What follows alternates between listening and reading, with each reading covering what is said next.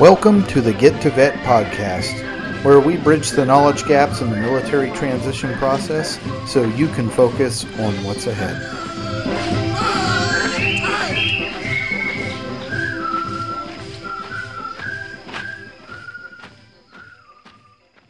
Hey there, Get to Vet. Trevor Maxwell here. We're back. Uh, we took a little hiatus last week. And uh, joining me today is a very distinguished looking co host of mine. Yes, I am. Got my collared shirt on and everything. My just rocking my post navy tire, let my hair grow out a little bit. I actually got a haircut yesterday, so this is a little bit shorter. Well, my kids kind of ragged on me for so long. I went and got it because they said I looked terrible. So yeah, it's yeah, parted yeah. and everything. And you got Not, the glasses. Yep, looking, uh, I look like I have uh, a higher IQ than what I actually have. Meanwhile, I look like a hobo who just, you know, asking for change around 7 Eleven. But, uh, but I think our other guest today puts us both to shame. She's a serial entrepreneur. Um, she's kind of a heavyweight in the podcasting world. And on top of that, she's one of my US Vet Wealth uh, teammates. And her kind of specialty, the the field that she works around a lot. Um, I definitely wanted to bring her in today because she deals with military spouses a lot, and that's a huge part of of the transition process. You know, I talk to a lot of people that are getting out and they don't really include their spouse in it, and they don't know what's going on, and I think that's a big mistake. Um, but I wanted to bring her on today to talk about it, and I'll let her kind of talk about herself a little bit. Jen Amos. Yeah, well, Trevor and Mike, thank you guys for having me on. Um, I'm a fan of the show, uh, and just you know, super proud of you both for uh, putting this together and also co-hosting. I think it's more fun to do a show when you can banter with someone else. So you know, just kudos to you to you both, and um, you know trevor is a is a great colleague of ours of scott and mines and you know also thanks to him we we have a place to move back to in, in, uh, in norfolk virginia so you know thank you trevor for that um, but yeah you know you're very kind uh, with my intro um, I, uh, I do host a podcast show called Holding Down the Fort. It's an award winning podcast show, and it is dedicated to our uh, military families, particularly um, as the seasons have gone on. We have uh, evolved or I would say refined and refined our focus more toward career military families and seasoned spouses, uh, just because um, just because. And, and it, it, actually kind of aligns with um, you know my co-host who is a career uh, military spouse um, and also the work that we do at US Vet Wealth is very uh, career military family focused uh, part of why I decided to focus on military spouses specifically. Um, I, you know, I actually identify as a veteran spouse. I met Scott after he had served but I was uh, I was actually born into the military. I was a military child. My parents or my dad joined the U.S. Navy in the 80s and 90s, and um, I lived that military child life, moving around every two to three years.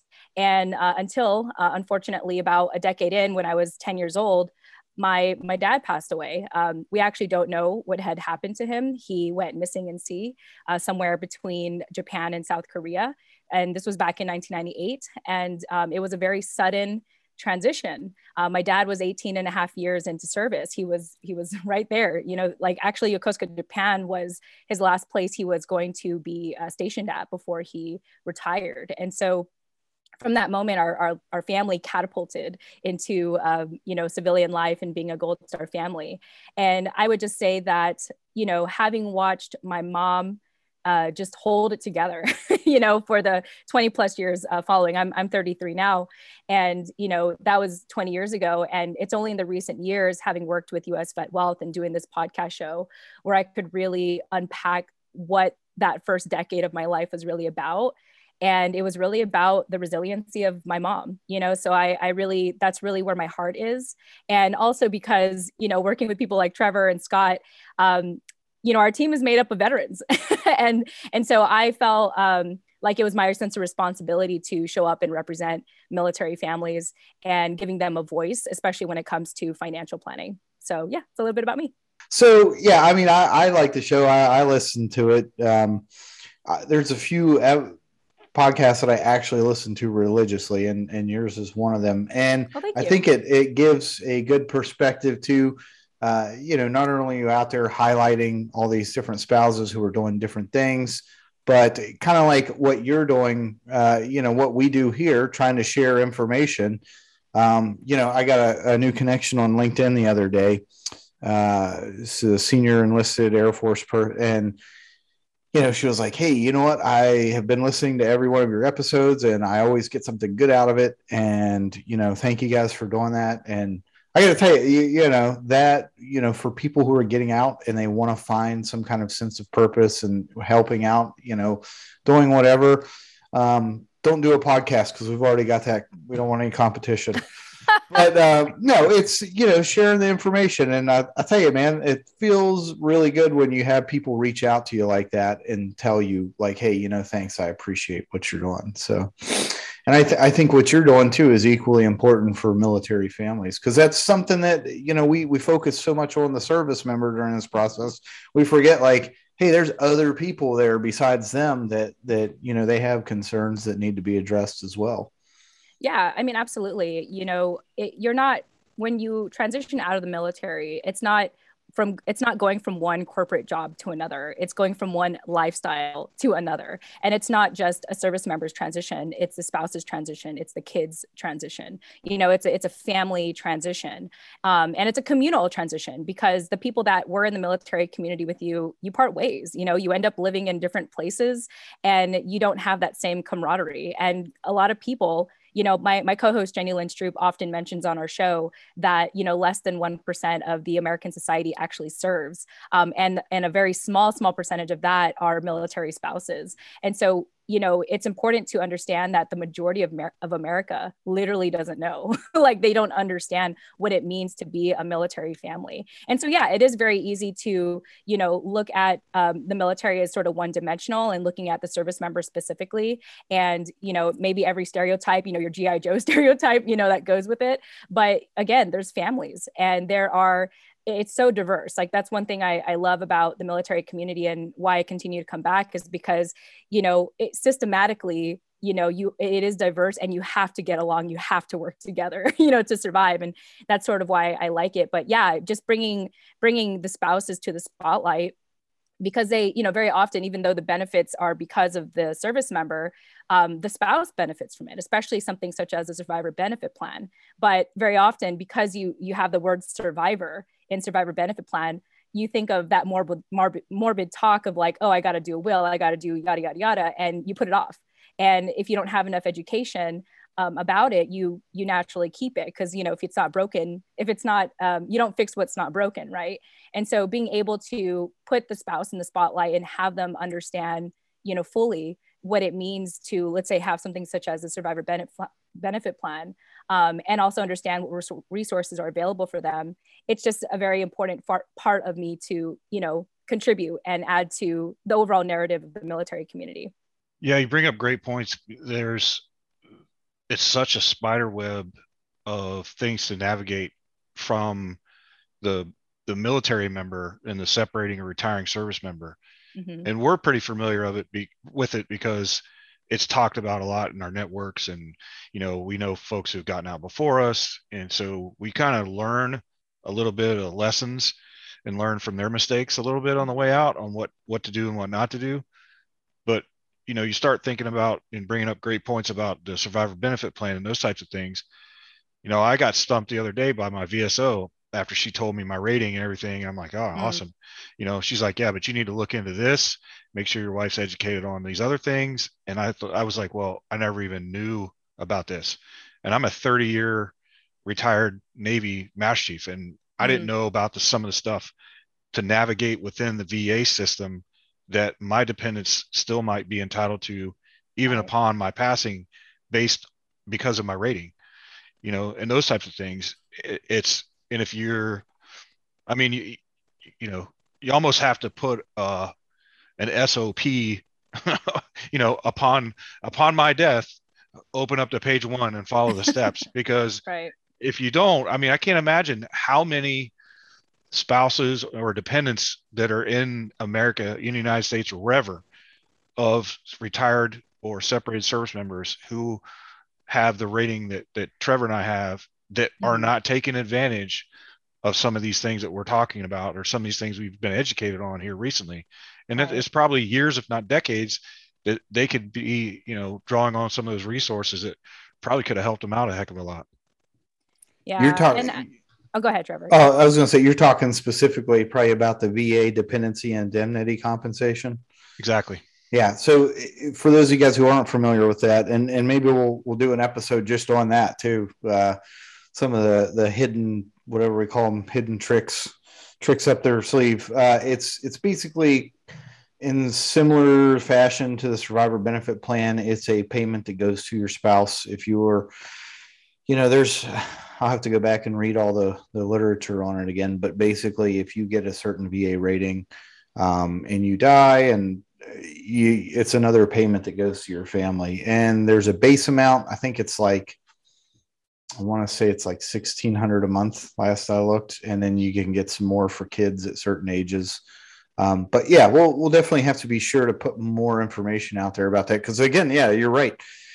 That's something i didn't find out about until well after i retired too right? So you know people don't know what they don't get uh, or don't you know they don't get what they don't hear about. Um, yeah, yeah, so that also, like I also want to add that I think part of the lack of, um, I guess, the lack of motivation to want to seek out this information uh, for spouses and families is, you know, I, I think that maybe they don't want to feel like they're milking it in a sense. Like they don't want to feel like oh i'm not just you know i'm not part of the military just so i can you know milk the benefits. I, I think there's sort of maybe a sense of pride of of self-sacrifice in the community. And so i think that has a lot to do i think that plays into why a lot of a lot of spouses don't invest in knowing what the benefits are. So that's something to bring up as well. It's like it's not that i think i think there's that sense of pride of like well i'm serving my country you know but it's like well exactly like you deserve all this. But again i, I don't think there's enough talk about that and encouragement for spouses to want to know what they could benefit from should anything happen. Yeah, yeah i think it's the what's the spouse imposter syndrome that we all you know we we all come to grips with, especially on the way mm-hmm. out, you know, that, that, you know, some days my worst days are that bad. Some days, you know, so when you're doing your claims and things like that, we, we preach about this. It's not your best day.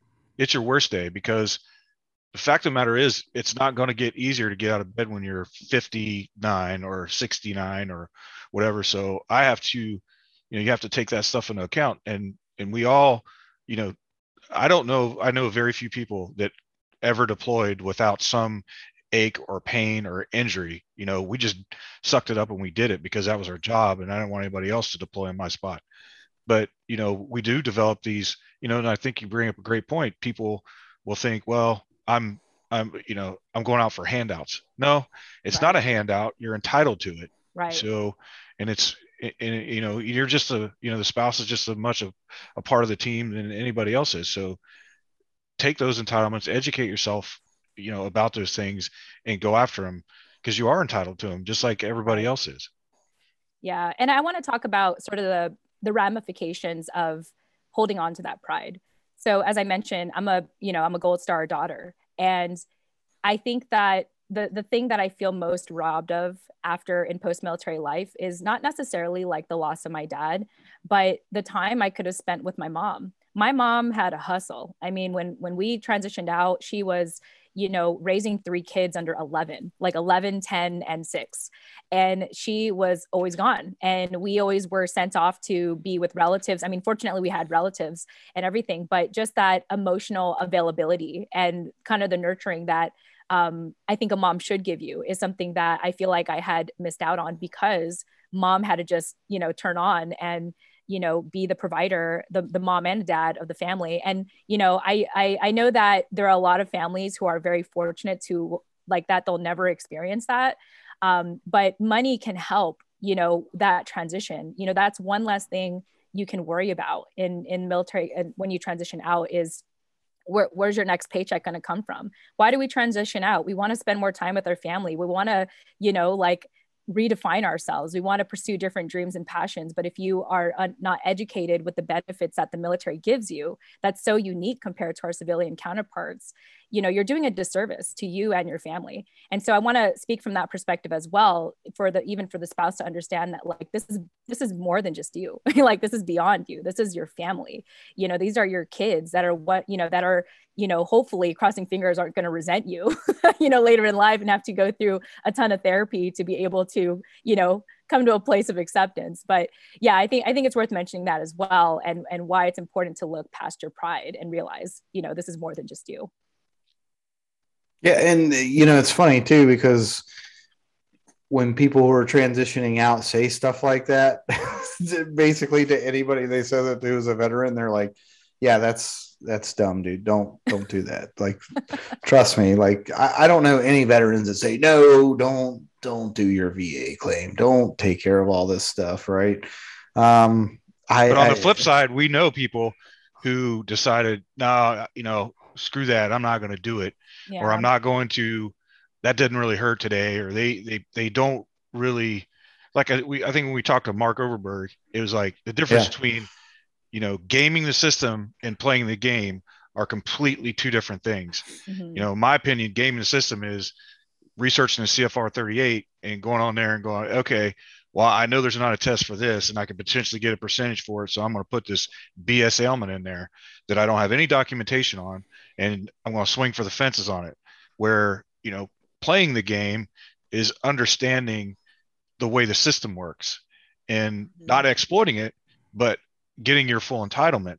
And I tell you, I, I've seen, I mean, my, my, my coach at the, the Honor Foundation, you know, still trying to catch up with his VA rating. I was talking to him mm-hmm. today on a text, and I've seen many guys in the generation prior to me, and the especially the EOD community, guys that were you know they didn't go to combat, you know, like a lot of us did. Mm-hmm. So when they were separating right before the wars kicked off, or right around you know maybe it was the beginning of Iraq or Afghanistan, and they weren't involved in a combat role, they got out and they're like, well, you know, I wasn't I wasn't doing those things or I wasn't right. involved in that and so on and so forth. But the fact of the matter is, they've jumped out of planes for you know sometimes decades. They've done very deep dives repeatedly. They've been exposed to blasts and all those other things that need to be taken into account with your you know your VA claim and and we see it I've seen it time and time again and you know you think about 10 20 years of missed benefits mm-hmm. where they could have maybe put their kid through chapter 35 right or you know through like Virginia you, you in-state tuition and and all those depending on your state you know eh, property tax uh, exemptions and some you know the vehicle now in virginia all those things are there for a reason for us to you know it's it's not a reward it's it's a, an entitlement. And, right. and i think there's a completely different um, framing and mindset you got to approach it with. Yeah i agree. I think there's just this general um, feeling of self-sacrifice. Like just like you know just like what you said mike i definitely know someone um, in particular that they were like oh no i don't i don't deserve that or i like i didn't put i didn't you know i i didn't lose an arm i didn't whatever. Like i you know but for me for me it's like anyone who's willing to voluntarily sign up for the military is entitled you know because you're you literally are signing up for the potential to lose your life. Like you are putting your life on the line for your family, for your nation, you know? And so I, yeah, I like how you call it an entitled, entitlement. And I think that more uh, veterans and military families and spouses should see that as such. Like you are entitled to that. And so you should be aware of that. And there's no reward in you know proving how much you can self-sacrifice like you know because that ends up costing someone else someone in you know one of your loved ones of an opportunity for like you mentioned maybe to go to school or what have you like you are entitled to that and you should know that and you deserve it. You know i, I again i think that there's just this feeling of like i don't i think when people self-sacrifice they also feel like they're not deserving of certain things. And i just want to say you do deserve it. Like you signed up to potentially lose your life. Like remember that. You deserve it. You're entitled to this stuff. And since we're talking along the lines of spouses too, I'd really like to bring up, you know, some there were candid conversations I had with my my wife probably starting around 2016 when I started thinking about off ramping from the military or just kind of strategizing what's the next steps and mm-hmm. you know I started talking to her about the VA compensation and those types of things and she was adamant about it. She's like, "You are not disabled. This is absolutely ridiculous. Mm. You were mm. taking advantage of these things." And I was like, "Whoa, whoa, wait a second. You know, because it, it's not about where necessarily where we are right now. It's you know, what if I can't remember? You know, there's a good chance that a lot of us that have taken these blasts and things like that, we're going to need some help later on. They're going to need some help. So that's what this is about. And if you don't do it now, you're going to be you are rowing upstream without a paddle. I'm telling you, because you're yeah. you're looking at you know years to potentially get what you really deserve. You know your true entitlements, and so it was a battle at home for me. You know, yeah. and and and my wife is she's straight and narrow. You know, if you know she may speed a little bit here and now, here and then, but you know she's stopping at all the red lights and not very rarely running yellow. So you know it, it was a tough conversation to have with her to get her to understand, hey, I, am not defrauding the government. I'm not being dishonest with the, the, the things that I'm presenting.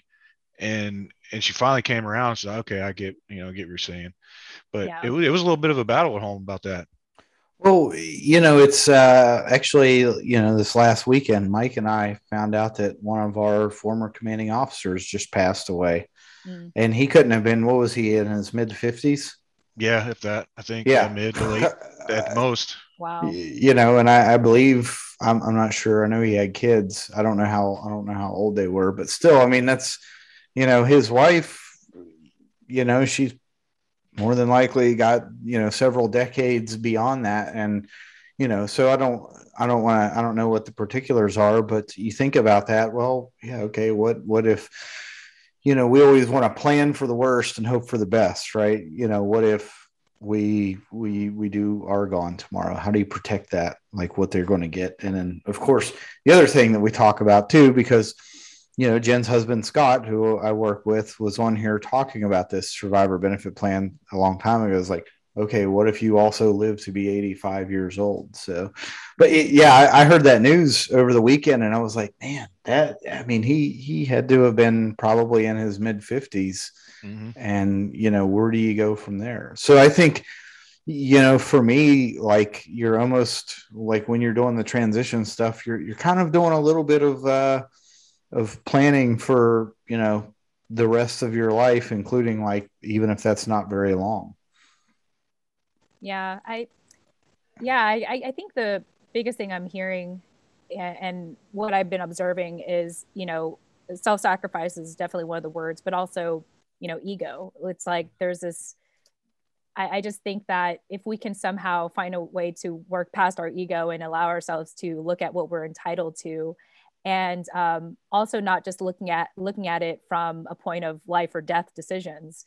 Um, that that's why we created a new campaign called the spouse benefit plan. It's our positive take on the survivor benefit plan um, and and beyond. It's it's actually more than that. But part of like what we're trying to say is that you know rather than think about the morbid talk of death let's look at you know the benefits that you have today as a spouse you know? And and so i think that there's uh, some language that we together you know as a, as a community and, and even amongst us us three here to find a way to you know kind of cut through cut through that and be like you know you are entitled to this and it's important to get educated because it's not just about you it's about your spouse it's about your kids. And if you don't if you kind of hold on to that ego and pride and you know pride to self-sacrifice you know i think that you're you're sending a message to your loved ones that you know they're not deserving of certain things either um, and so really think about that. I, and, and I'm, not, I'm not talking to you two directly. I'm just, I'm really speaking more to the listener who's listening to this conversation. It's like, it, it is, it's more than you. It's the example you set to your loved ones and the generations that follow. Um, so, so yeah, that, that was on my, on my mind as, as I hear you guys talk. One of the things I'd like to kind of pivot from, you know, what, what we kind of sit around here the last several minutes, and I'll use one of my, you know, another sea story of mine when I was stationed at Little Creek and I was selected to be the command master chief of EOD school, my wife teaches for a local university here in Norfolk. Mm-hmm. And so she, you know, of course, she's like, all right, we're going to Florida. Let's go. Let's do it. Uh, but I want to try to stay on with the university and continue teaching because that's her passion. So we, well, I say we, but more more like she put forth several different courses of action in ways to stay on board the university while she was in Florida, to include flying up here on her own dime, um, doing things you know like that to where the, the university wasn't going to compensate her at all with regards to travel and the time that she'd spend up here in Norfolk doing face-to-face stuff. And they shut it down completely. Mm. they said no. So when she got to Florida and Niceville Florida. It, no kidding is a town called Niceville in Florida. And it's on the panhandle between Pensacola and Panama City. Well there if you i think it's called the northwest florida university or something like that. And it's not even remotely the scale of tidewater community college if you're familiar with the norfolk area. So when you're talking about higher education and she's in niceville florida there's not a whole heck of a lot for her to do there and you know we're not eh, tied into the Air Force family network and spousal support and all that. We're a Navy family coming into work at Naval School Explosive Ordnance Disposal, and we're only there for a certain period of time. So I think as she went out to try to find other types of employment just to stay busy, there were a lot of people that didn't want to invest the time, money, and effort into training someone, you know, her level. She has an MBA Right. Not, they didn't want to bring her on board because they know there's an expiration date on her, like the you know the carton of milk that's in the refrigerator. So there was a I think there was a bias there, you know, and eventually, like I told her as soon as we got to Florida, I said, you know what, they're they're likely going to call you up within six to twelve months, and you know, practically dragging you back up here to go back and teach the university because they're going to realize the talent that they let go. And I was, you know, somehow spot on. But that that's you see that a lot and then you see like the spouses who are very well educated that follow the service member you know everywhere they go and and bring the family and the kids and everybody along with them and they shelve their their careers for sometimes you know decades so yeah we had a little technical difficulty there thanks to the great state of west virginia that trevor and i are, uh, are we, f- we forgot to mention that jen is an honorary uh, mountaineer so, yep. And she yes. is near like the farm that I used to have and where my family farm was at. So, and I having been back to West Virginia just this past weekend in Davis and Canaan Valley area and up into like the Dolly Sods and the National Forest area, you can go for hours and not have cell service. It's great. It's, it's. Awesome. It's like that's a great instead way to put it. instead of you living in a van down by the river, you're living in a barn down by the mountain. Yeah, right? it's so, true. Which sounds like a dream. Yeah, it's it's been it's been uh, you know interesting to say the least uh, to have no data and to be completely dependent on Wi-Fi. So that has been a very interesting experience. I'm going to leave it at that. Interesting. and it's and it's usually at an extremely fast data rate of like DSL plus, because yeah. the the we stayed at the Timberline uh, ski resort and the house that we were in, uh, their condo that we stayed at, the Wi-Fi was terrible. It was it was yeah. DSL minus. Oh man! Uh, so there's still parts of West Virginia that are using 1G. Uh, wow. Yeah. I don't know. I just made that up. there, I probably, mean, you're probably right. when we drove from Davis and got a little bit south, I took 33 back towards Harrisonburg, or yeah, Harrisonburg, and there, there were at least an hour, hour and a half, where we had no cell service whatsoever. And you yeah. see, just you know, there there's still people that live in these areas, and it's awesome. I mean, it's absolutely beautiful, the mountains and everything, but they have no cell service. I mean, yeah. they that, truly have landlines. you got that yeah. national uh, quiet spot there around Sugar Grove yep. where they're listening for aliens. Mm-hmm. but uh, aliens yeah. was a desert thing. I never. I well, never I think they look for them in the desert too. But uh, yeah. yeah, I guess they're probably like, look, if the aliens do come, they're going to go to that spot, and who gives a shit if if you know they wipe out all those hillbillies there, right? I get it. There's only about ten of them. Yeah. They're yeah. probably going to put up a good fight anyway. They'll so. probably get get a couple though. Like, I took one of them UFOs out. I'm going to tell you what. That's why they go to the desert. yeah. uh, funny. Um, Yes, Yeah, but well, to get uh, back on track. Yeah, for sure. Well, Mike, from what I heard, you're sharing the story about your wife and how it could have been, it would, it was difficult for her to, let's say, transfer her license, and more importantly, even get a new one because of the sh- the short time span, you know, that you guys would have stationed um, in Florida. I believe you mentioned. Yep. Yeah, and you know that is the concern of a lot of military spouses is not being able to transfer, you know, their their licenses, their credentials, their education to, you know, wherever they get stationed to. And so it, it actually reminds me a lot of my co-host Jenny Lynn, where I mean, she was a teacher um, at in a um, actually I might get this wrong. I don't know if she was a teacher in Norfolk or, or Suffolk, but um, very much the Virginia, the Hampton Roads area. She was a teacher there, and you know when her and her husband started to PCS and go, you know, move to the East Coast or the West Coast, for example, um, she couldn't use her license obviously, and it would have been a lot of work to um, really get you know get that license again, at least for California, knowing that they were going to PCS again. And so um, I think I think it only I think it's it's like how do I want to describe this? Um, it only takes so long and so much self-sacrifice before you start asking yourself self the question like is this worth it? You know like is this worth it? And and also like how much longer am i going to do this? And uh, without you know studying the the what i'm entitled to you know because in many of those situations um she could you know I, when i think about I mean, fortunately, Jenny Lynn was able to, um, you know, find another career in another completely different field.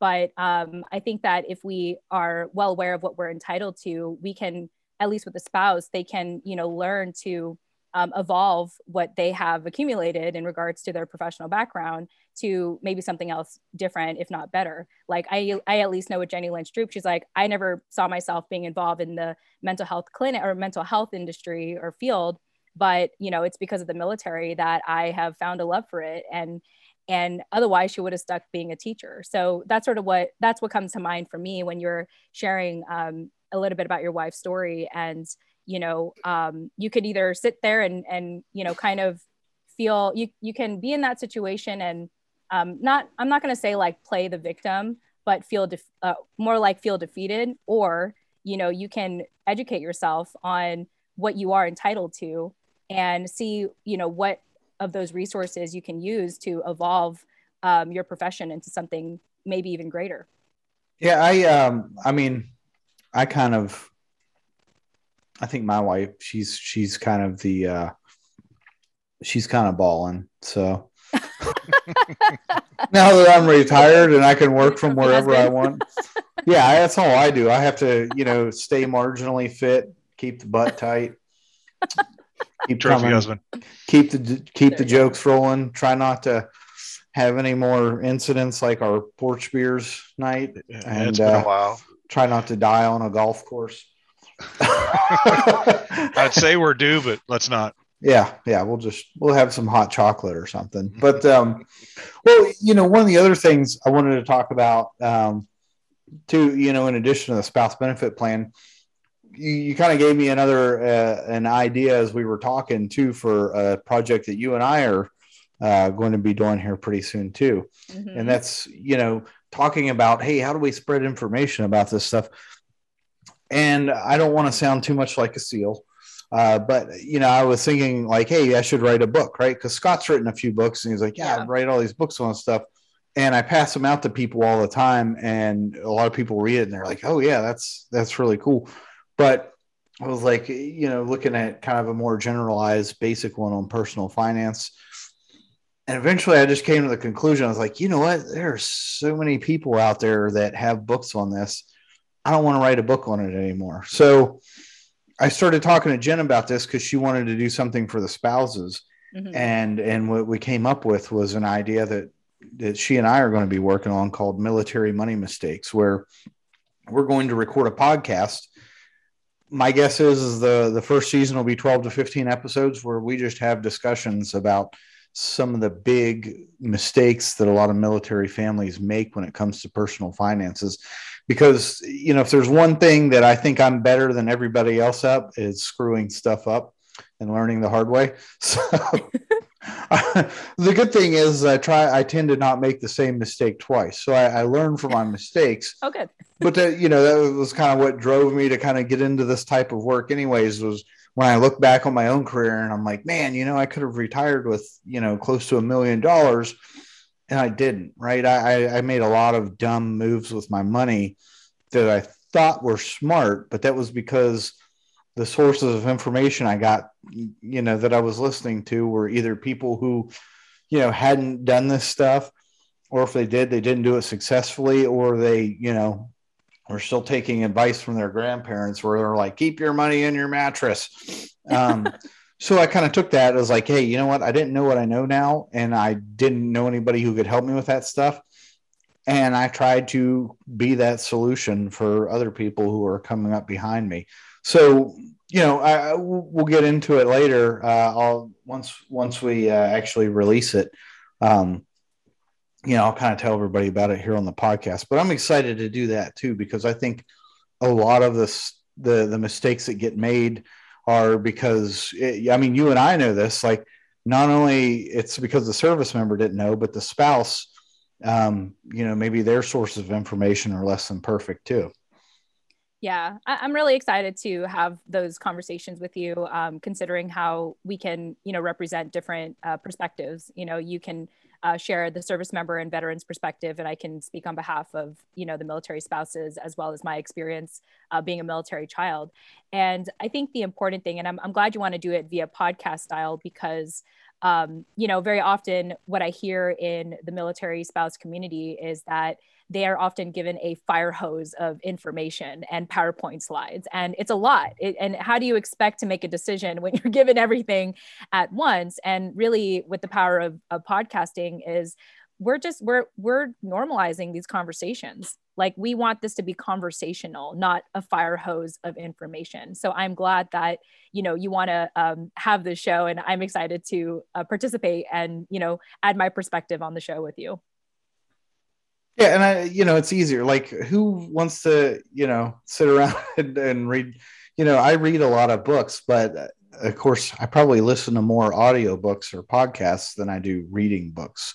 And I just think, like, yeah, that's easy. Somebody can put in their earphones, go work out, listen to you and I talk, or not. Yeah. They'll probably say, you know what, I'm gonna, I got to put on some of my jams first. But you know, yeah. if you're at the house doing other stuff, like you can have that playing in the background and you can always go back and listen to it again. I just i think it's a better way to disseminate that kind of information. Like you said like yeah. you know when we sit through those briefs how much of that info do we actually retain? Like I, yeah. you know i just remember from being an instructor they're like you might retain 25% of it the first time and then maybe an additional 5% every time that you hear it after that. So yeah and mm. i think the you know the detriment or the problem to that is because you're given all this information at once, you just end up sticking with what you know. If it's not broke, don't fix it, right? And so it is very interesting when we have worked with with our uh, clients and a service member or veteran is ready to move forward with one of our solutions, but then at the very end they bring their spouse to make a decision with them, and they're like, "Wait a minute, what are you doing?" You know, and and they feel so misinformed and I think almost betrayed um, because they they weren't part of that conversation or they didn't know enough to feel like they can add to the conversation. And so, you know, being able to uh, podcast and talk like this, we're really just trying to make money um, and military life like, or, or mainly money, like less intimidating and, and less of like thinking about life or death. We want to make it fun. We want to make it conversational. We want to normalize it. And so I'm I'm excited, you know, to do this with you and and really dive in more about really really just being um, really diving in more to just money because even with holding down the fort, it is a um, you know, it, it's a collection of resources and education and stories of anything military life. But it, with the spouse benefit plan, and now, you know, with the military money mistakes, we're going to really get into it and be like, hey, you know with money specifically the, these are the mistakes that you could make that many people make and this is what you can do to prevent those mistakes like you don't want to be like us you know like yeah. i often you know as a gold star daughter i often say to people like you know, I hope I, I'm not trying to remind you of your mortality when I show up and talk about these things. I'm more so trying to remind you of like the the benefit you have as a spouse and a family and a veteran and a service member, you know, to be the less than one percent of people that serve to be entitled to these resources. And the more that we talk about that, the more that we validate, you know, our fellow military connected people and say, you deserve this, you deserve this, you're entitled to this, I think they're going to actually start believing it. Yeah, and and that's what made me think of that too was when Mike was talking about you know the VA stuff with his wife, mm-hmm. and she just you know she just didn't understand it. Right? It's how, how do you expect them to make a, a decision in a vacuum? And you know, I think part of the problem is is a lot of the sources of information that they do rely on are extremely incredible or uh, di- what's uh, disreputable or whatever. I mean, you know Facebook groups, right? Who? Yeah, I was gonna I mean, say who, like, yeah. You know, when I when I hear people say, "Well, you know, my wife's part of this Facebook group," and they on they were saying on there this and this and this, and I'm like, "Oh my god, yeah, I, I, just do the slap my face and I'm like, you got to be kidding me, right? Yeah, and you know, to to the military spouse credit, they feel safe there, right? And yeah. when you feel safe, you're more likely to receive certain information. And so, what we're trying to do via podcasting and these conversations is we, we're trying to make you feel safe. Like that's our goal, that's our job here, and that's our mission is you know there are other outlets uh, maybe more credible outlets that uh, you can actually turn to so that you can make confident and informed decisions about your money. Yeah and I, I, guess that's the big thing is is having the the educated perspective weigh in on that thing versus eh, you know because it's there's there's a lot of uh, hearsay on social media that yeah. I, I, I guess anyone that gets their information. I mean, I'm, you know, other than doing a lot of self promotional stuff nowadays, I am like not on there. like I don't like it. It's it it just feels icky sometimes. And uh, but again, like people are more likely to receive information when they feel safe, when they feel like people understand them. And so that is the bridge that we're trying to create between military spouses and their understanding of money. And again, many times they don't understand because you know my experience working with you and scott and our colleagues are you know you mainly speak with the veteran perspective of you know guys who didn't have a family while you were in the military. So yes it's going to be difficult. Yes there's going to be that disconnect when the service member brings their spouse and they're like what are you doing? Like i don't want to do this. Like how dare you? You know like i i get it. Like i i'm speaking from their perspective and i i hope that you know at least to the spouse um we can create a safe space even you know like through podcasting where you feel like you can receive our information and use it as a way to empower you rather than scare you. Because I, I, think that's what happens a lot unfortunately in these facebook yeah. groups is there's a lot of fear it's very fear based it's very like oh don't do that you know or oh like you know you should be proud of being a spouse. You should you know you should really be stoic and you know be proud of the self-sacrifice that you and your family are doing. Like no like shame on you to like look at your money as a way that you feel entitled to. How dare you? Like but we're here to say but you are entitled to it. And so you know it's it's still trying to find that language to navigate that conversation to really just say like you do deserve this though. And so we're going to do everything in our power you know and, and, i'm so glad that you're starting your next show uh, trevor um, to to normalize these conversations and say you do deserve it and you're entitled to it. Um, because again it's not just about you it's about your kids it's about the generations after that you know it's setting that example that you know you served too therefore you are entitled to this and you need the education to know how entitled you really are to this. And that's what we're here for. The funny thing too is as a society we do a horrible job at educating folks as they you know mature from high school to college years or going to trade schools or those types of things. You know the, the amazing thing is you know you go to you know I, I have a master's degree but I don't ever remember, and I know I'm just being facetious. There, there's no class on budgeting. There's yeah. no class on uh, negotiating salary. There's no or negotiating mm-hmm. compensation. You know, but you have to go and take uh, so many freaking electives to satisfy the degree requirements. Right. But there, but there's no like life skill, which money and doing all those types of. I mean, it's such a huge part of it evolves. I mean, a lot of things evolve around it or revolve around it, um, and hopefully evolve around it. But uh, we do a terrible job as as a society in general and then it it gets compounded by it's you know the resources that you have to research and understand and the different agencies that are available to you and the profits and the nonprofits and the yeah. government agencies you know it's just it's a like i said earlier you know uh, but and we don't do it you know in the military we'll have you know an annual sexual harassment training or sexual mm-hmm. assault training or information assurance or information awareness or you know uh, counterterrorism blah blah blah blah but yet we're not going to go okay listen for a half a day here we're going to teach everybody's going to get educated on this and it it could be a 101 type of class because the ma- the vast majority of folks have no understanding of it. None. Yeah. None about life insurance none about iras nothing about what your tsp is doing. We just put it in there every month and go okay well let's hope it's doing something you know and then it's right. you know it's, it's terrible and it's just it's just it's not misinformation it's just the lack of education about serious you know and you know you can set yourself up like trevor said earlier if you're smart about what you do in the military and i'm i'm being a hypocrite because i wasn't one of them either but if you are smart and you're disciplined and you're strategic about what you're doing with your money from the day you enlist until the day you separate or retire you you can be seriously set up very well for your for your next you know your, your next career or even you know if, if i was smart and i did it the right way when i finished at 30 years this would be it. This is all i'm doing. I'm done yeah. but i wasn't smart enough. And and i have two little kids that i gotta you know my my wife loves private school so god god bless private school. You guys do great things. But so i'm i'm stuck doing that. But you know it's just the i think it's just it's great to see y'all doing this because I think it's just truly a lack of education, and we just don't emphasize it and make it a, a, a truly an important goal for people to understand what they're doing. Yeah, I, w- I want to add something about uh, college because I, I, you know, my siblings and I, we all uh, got bachelors, fortunately, thanks to Chapter 35.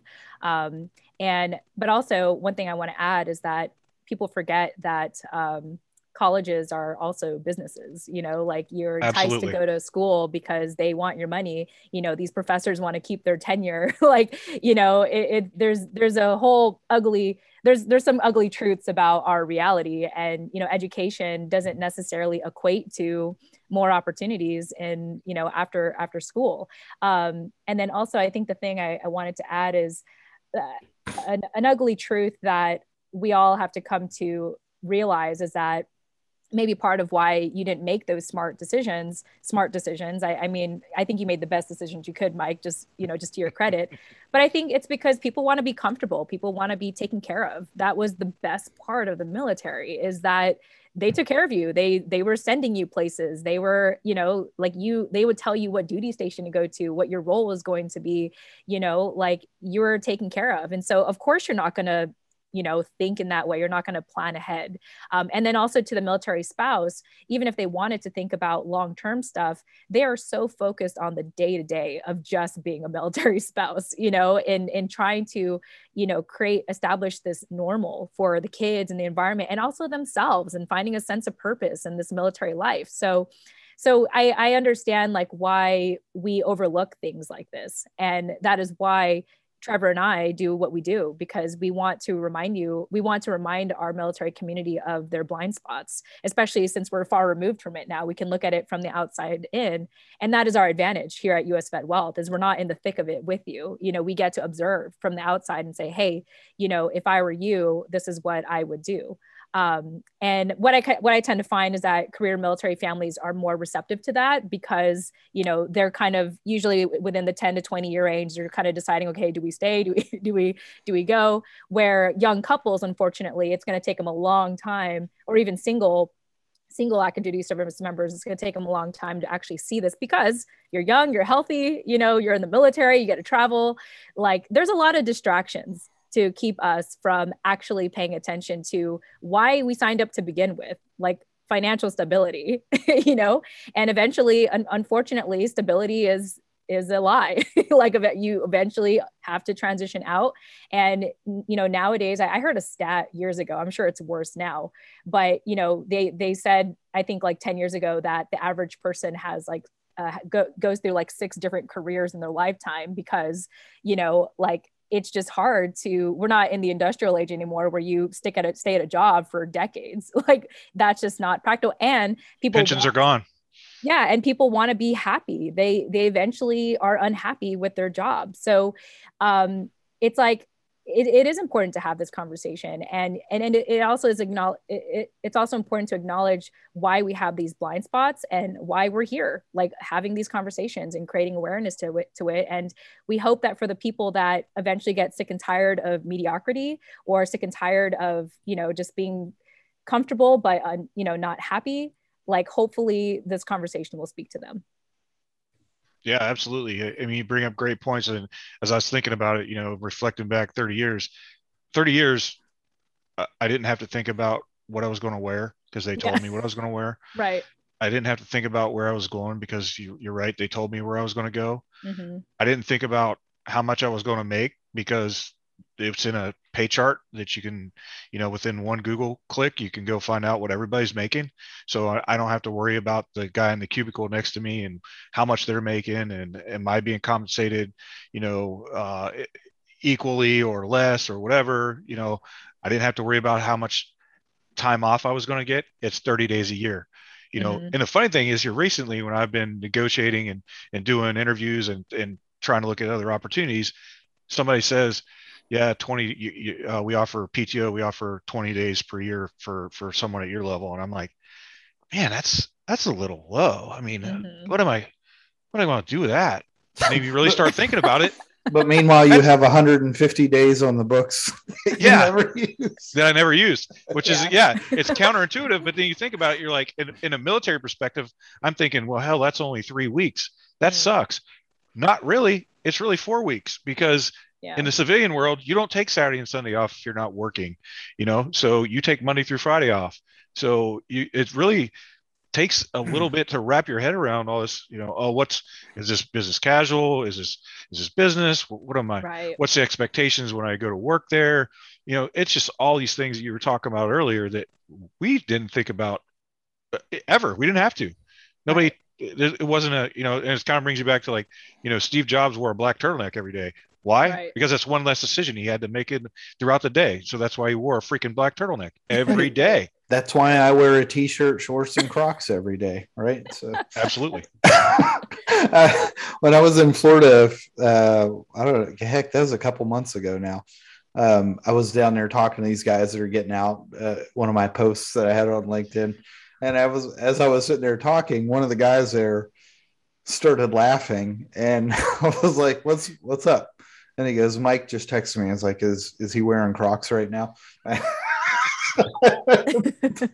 I was actually wearing shoes, which is weird, but you know, no, it's a, you know, finding those norms, those are important. Uh, you know, I guess it's, it's weird too. I think that's a big adjustment for a lot of people when they get out of the military because you're used to, you know you're you're underwater and upside down and everything's on fire um, mm-hmm. and then you get out and it doesn't have to be anymore and i think a lot of people are like oh you know it's like me if i try to sleep i have to have some kind of background noise or i can't fall asleep mm-hmm. right if it's completely quiet i think that's kind of the equivalent of that as you get out and there's no more background noise and you don't really know what to do um, you know, or you know, one of my other favorite analogies to that is um, that scene in that movie Step Brothers where Will Ferrell's talking to his therapist and he's like, "I need you to teach me how to be an adult." Right? Do I walk around with my high school diploma or or or?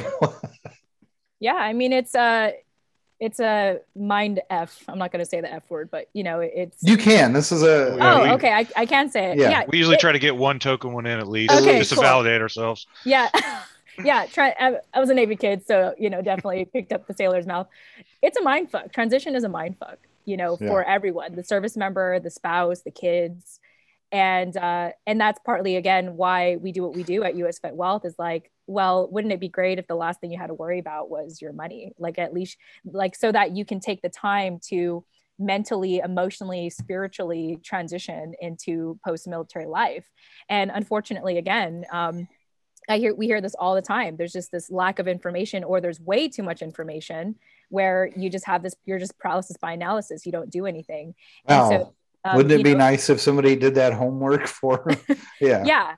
And so the beauty of what we're doing here is to normalize these conversations. It doesn't always have to go from zero to 100. You know, it doesn't always have to be so intense or nothing or the opposite of intense. I don't, I can't think of it of the word right now, but like, you know, yeah, just having these normal conversations or normalizing these conversations so that I think, I think people feel safer about studying like really actually studying what they're what they are entitled to what their military benefits are. Because um, again at the end of the day this isn't about money. This is about your loved ones. This is about the time you could spend with them and the time you can re-explore yourself and and you know rediscover who you want to be when you quote unquote grow up in a post-military life. And it would be helpful i believe if money wasn't an issue. Like i think that i mean you know it's interesting because my mom to my knowledge we actually were doing all right financially when we lost my dad but she didn't have the financial literacy to like you know manage the money right. And unfortunately she was one of the victims of the you know 2008 economic crash and getting into real estate at the wrong time. And so you know she struggled for a very long time. And, and unfortunately i had to put myself in debt to support her because she was 11 credit cards maxed out from doing the things that she did. And so i think it's just if we have if we could just have these consistent conversations you know to not make money so scary and and and to not make it feel so icky because i know that most people don't want to feel like they want to most people don't want to think that they're a gold digger or they're you know selfish or just in it for the money it, it's truly more than that. Like you have to see it beyond that. And um, yeah and here we are. We're just we're going to continue to talk it out until we can find the verbiage where it makes sense to you know for you guys to safely uh, you know to have confidence in listening to us and more importantly making those empowering decisions uh, financial decisions for you and your family. Yeah and that's that's the good thing about kind of being being being entrepreneurs and, and kind of doing things that you want to do yeah there's a lot of tough times that come with it um, you know we talked about one of our other episodes the three year desert but it also gives you the the ability to put uh, people and and purpose over profits and and yeah. you know be a little more altruistic if that's what because that's you know I, I got to that point where I, I, reached a point in my Navy career where I, I, hit that point, and I think it was when Mike came in. I was I was sitting on a, a uh, I think it was a senior or a master board, and and Mike and our old skipper came in and told me that I had made senior chief, and it was like as soon as he told me that, bam, I just had this foot. It was like you know what, I don't I don't have any more upward mobility, mm. uh, and I was kind of like, what you know, what can I do, you know, to kind of make things better for other folks. And it's just kind of the same thing after I got out. I love, I mean, I do a, a ton of volunteering. Um, you know, this morning I was sitting down with the guy that I'm coaching through uh, the Honor Foundation, Earl, and he's crushing it. He's already got like four or five job offers. I'm pretty sure if he's not the honor grad this time, I don't know what to do. But I mean, me and him spend, you know, he called me at like 10 at night. Hey, I got a question to ask you. Oh shit, I forgot it's 10 at night. And I'm like, no worries. What's up? Uh, but you know, you you get you get a lot of personal satisfaction from that, and you know that's good. We don't we don't have a big you know company line to toe or anything like that, and so yeah, I think like that's it's important to have a sense of purpose. And a really good book that talks about that is tribe by sebastian Junger. um, oh I am, yeah. I am obsessed with that book. I mean the thing the biggest thing that we tend to find that veterans uh, struggle with is a, lack of purpose. And and also like feeling like they are part of something greater than themselves that they're part of a common goal. And it's really difficult to find that. You know the military is such a unique place where like everyone literally has to get along and work together. And you know as hard as it had been um, there's that sense of purpose like part of why you know part of why i'm so grateful for podcasting for example um, is during the pandemic it was really it, was really easy to feel purposeless you know but because I was able to have so many conversations with people in the military community um, and hearing what they're doing to, you know, plow through this pandemic, it made me feel purposeful knowing that I could amplify their mission and, and what they're doing to be purposeful. It made me feel purposeful. And so that's something that we want to encourage is that this is this is beyond money. It's about pursue like having a sense of purpose, having a sense of camar- camaraderie again. And there's so much to go through mentally, uh, spiritually, and emotionally to get to that place. But you can't get there if you're worried about money. you know, I, I know yeah. this wasn't intended to be a money conversation, but obviously that's kind of where I'm coming from uh, right now and and the work that we do. But it is important. It, it's it's money doesn't have to be icky. It doesn't have to be an icky conversation.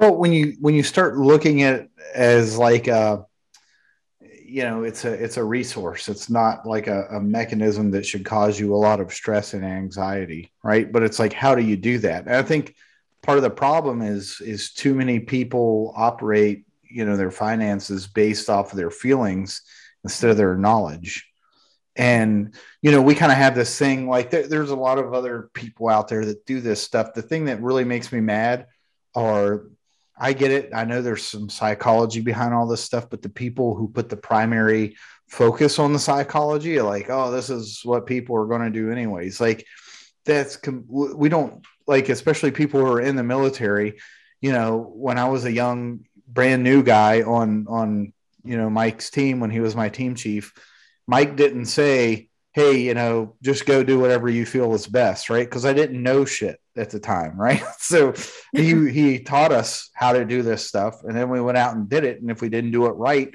he was there to say hey right. here's where you went wrong or better yet hey, let me ask you, where what do you think you did good and what do you think you could do better the next time, right? And so that's kind of like the same attitude that I want to bring to this because mm-hmm. yeah, if you you know, you don't want to do the things that you're that you feel are the best if you don't already know that that's what's best too. I get it. Yeah, you have to be able to to go to sleep at night knowing that you're doing the best thing for yourself, but you know, if that's based off of you know your grandparents' views you know who lived through the the great depression then you know you're obviously not doing the best thing yeah and i think it's important like to and i'm just i'm just thinking about this because i recently had an article come out about the spouse benefit plan and i was thinking about like what i wrote for it. And you know the draft ended what in like the 1970s right? And so part of the way that people would entice people to join the military was through all these benefits and, and like all these entitlements. And so um, and so again it's important to be aware of you know what you're entitled to. Um, and and yeah there is there is um, what's the word i'm trying to say? Like there there is a a, a reward to volunteering to put your life on the line and you know for your family and for our nation. Um, but yeah, anyway, I yeah, I think this is a, a good conversation, guys. yeah, well, I think you bring up a great point because I used to have a guy that worked with me at the schoolhouse, and he would say that the military is one of the true tickets to the middle class. So when you right. come from Appalachia, or you come from the ghetto, or you you don't get your college or you don't get your high school diploma, and you get you know GED, and you come in, you know, you can still you're you're making six figures with a with a GED easily in the military if you want to do that if you want to stay in and, and stay that long if you if you want to go the officer route well you're you're probably going to be set up even better you know from a salary perspective mm-hmm. um, but it, i think you know uh, having this made that decision 30 years ago on what i did i don't regret it at all because i lacked um, i lacked purpose i lacked mm-hmm. direction in my life um, I didn't know, you know, and, and you you take the risk of, you know what, I need to get the hell out of Parkersburg, West Virginia because I kind of see the writing on the wall and I don't want my dad to get me a job at GE plastics because I remember going there as a little kid and it smelled and it was noisy mm. and I had to wear a hard hat that probably didn't even fit my big head back then as a little kid. And it just sucked and I just couldn't see myself doing that and staying there. So I think the military has provided me and my family as well with you know great opportunities and, and, and like you said and, and I think you know it, it's yeah, I do get on here and talk crap about the Navy sometimes and my my troubles and tribulate my trials and tribulations with the Navy. But you know, overall in in reflection, I think it's been phenomenal. And I also want to, you know, talk about you know the the sense of purpose. Mm-hmm. I still, and I'm not a psychologist, and I, my master's is nowhere near in that area, but I still think the greatest contributing factor or one of the leading causes of veteran suicide is when people get away from concentration areas such as Norfolk or, or Fort Bragg or Camp Pendleton or wherever, and they go back to middle America and there's next to no one there that understands what they've been doing for the past three years, five years, 10 years, 20, 30 years, whatever it is. There, there's literally 99 other people walking around and you're the only one that's done that. So yeah. it's very hard for them to relate. And, and I think, you know, what we're all doing, all three of us here, and to include Scott, your husband, is giving back and staying within the network and still finding purpose. And i think that's a lot of the things that are missing from middle america you know and and they, they just don't have that anymore. And when it's you know and it's it's such a void mm-hmm. when it's not there because nobody understands what you're talking about. Yeah. Nobody's experienced what you've experienced and those types of things yeah, absolutely. I, I want to um, add on to what you're saying about Middle America and uh, Appalachia. The part of the reason why I've been obsessively studying um, just the history of it, like uh, Hillbilly Elegy, as you mentioned, and there's also a documentary called Hillbilly, and uh, there's a book I'm about to read called Dreamland. And um, on Hulu, by the way, there's a documentary uh, called Dopesick, which is about the opioid epidemic. Uh, really good stuff. But the reason why I, I really connect with uh, the mountains is because it's very similar to the immigrant story. Uh, my my parents are far- were farmers. They come from a yeah they come from a lineage of farmers in the Philippines. And uh, before I used to romanticize the fact that they were farmers, I was like, oh, they had all this land, food was probably limitless. But the truth is that it was hard. It was hard. Like they they had food insecurities. Uh, my dad had to actually drop out of school because he needed to help support the family and you know, thank goodness for the military. Thank goodness that, you know, the Navy was uh, available to him in the 80s and 90s. He was able to join, you know, brought my mom with him. Um, I was born in Yokosuka, uh, Yokosuka, Japan Naval Base as an American. And, you know, I, I wouldn't have all these, um, you know, as difficult as obvious, as difficult as it was to be a Gold Star family member, you know, my life would have been so different if I was born and raised in the Philippines. And so just that struggle of, you know, coming out of poverty, the military, like you said, it, it creates these opportunities to be at least middle class, you know, for the, to say the least. And, um, you know, having been 20 years removed and now working with Trevor and Scott, like i'm so grateful to be in this space because you know the greatest gift i feel like my dad had given me serving um, is that sense of purpose is knowing is is to be a part of something that is greater than yourself and to be a part of a community. And what better community than the military community? So i'm super grateful you know to to be here today and to con- continue to give back and you know share my story and and our family story um, and you know find the similarities with my with my mountaineers as you guys were describing and and also what my family ha- uh, had experienced in the philippines yeah well as somebody who did uh, i'm the person mike was talking about you know i i had my ged my good mm-hmm. enough diploma and uh I had a PhD nice. in my public high school diploma. Yeah, so nice. it's it's funny. I don't. Maybe I've told this story on here. Maybe I haven't. But you know, I, I went to the Mountaineer Challenge Academy, which I was lucky enough to go back there a couple weeks ago and and kind of give back to them and talk about some of the stuff we'll cover in the military money mistakes. I went up there and talked to all these kids. Uh, if you're not familiar with it, it's like a National Guard program where they do like six months of Army boot camp and they have school in there and uh, I, you know, said, "Hey, I, I, I, would love to come up there and talk to the cadets and teach them like some basic stuff for when they get out, uh, just to hopefully give them another skill set that they can start to use." And you know, they can reach out to me anytime they want for questions. Um, but yeah, I, I went through there, got my good enough diploma, and I had to go do some college classes to get into the Navy because uh, I had a really good ASVAB score, but they were like, "Hey, still got a GED." So I went to college there at Fairmont State. Um, now Fairmont State University was Fairmont State College at the time, but uh, I had a real interesting classmate with me um, in one of my algebra classes. Uh, my dad, I actually took a college class with Oh, wow. my dad because my dad, who had you know gone to Vietnam, did his time in the Air Force, got out, went and worked for the phone company, running phone lines all over West Virginia, and then he got a job in the coal mines. Right, my generation is the first one to where none of us have worked in the mines. Um, Wow. his his was a- yeah, so Yeah. you know he worked in the coal mines for for 23 years and he got laid off and he said well i can sit around and wait for the call to come back to work or i can you know go retrain and you know that was you think that's not a big transition working in the coal you know he had a he had a high school diploma he you know went and worked in the in the mines for all those years and now he's got to go to college uh, so he went to school to um, I think he got his uh, bachelor's in in uh, aviation maintenance, Hmm. basically. And so some of his core classes, yeah, we had an algebra class together. yeah, I I always think about that, but uh, yeah, I, I I'm that guy that that Mike was just talking about. I have my GED. I took took a few college classes, went in, came in you know, got to that point where I, uh, you know, I, I thought I was going to be a, you know, a pink, you know, a pink mist on the side of a road in Iraq or something.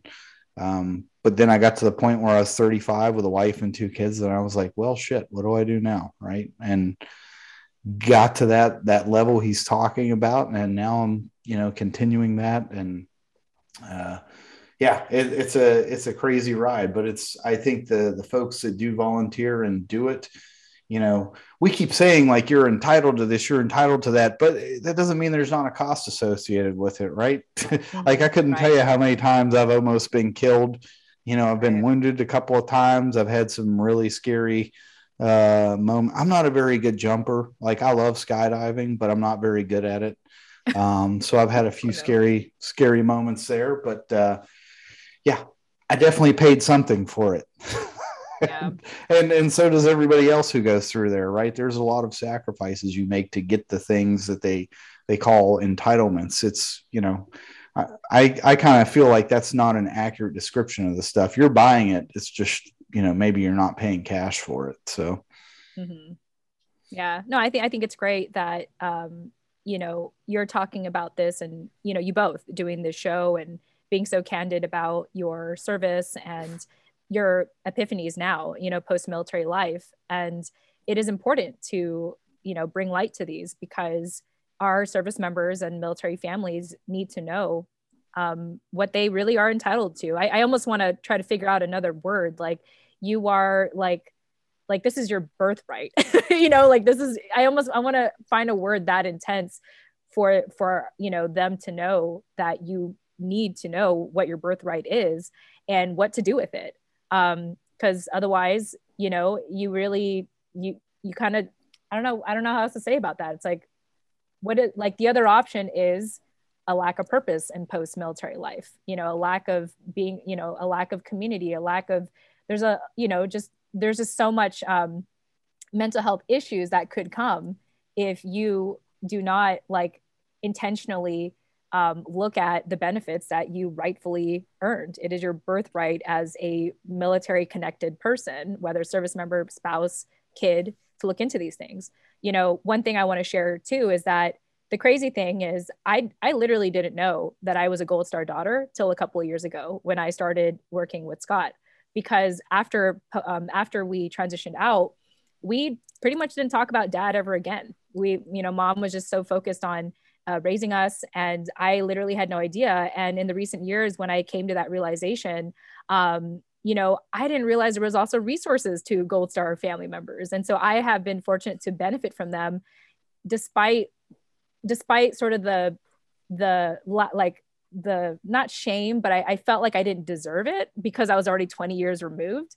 And the reality is like, no, I, I did, and I'm claiming it. And that's very much what I have learned to do. And I think that there's sort of this, again, working past that ego, that pride of self-sacrifice to be like, no, but you do, you are entitled to this. Um, and so, so yeah. And if we have to talk in circles to, to, you know, keep repeating ourselves to let you know that you're entitled to it, then so be it. We're going to talk, talk about this for as long as we can podcast and as long as as long as you're listening I think maybe like you're, I, I kind of look at it as like you're getting your money's worth out of it.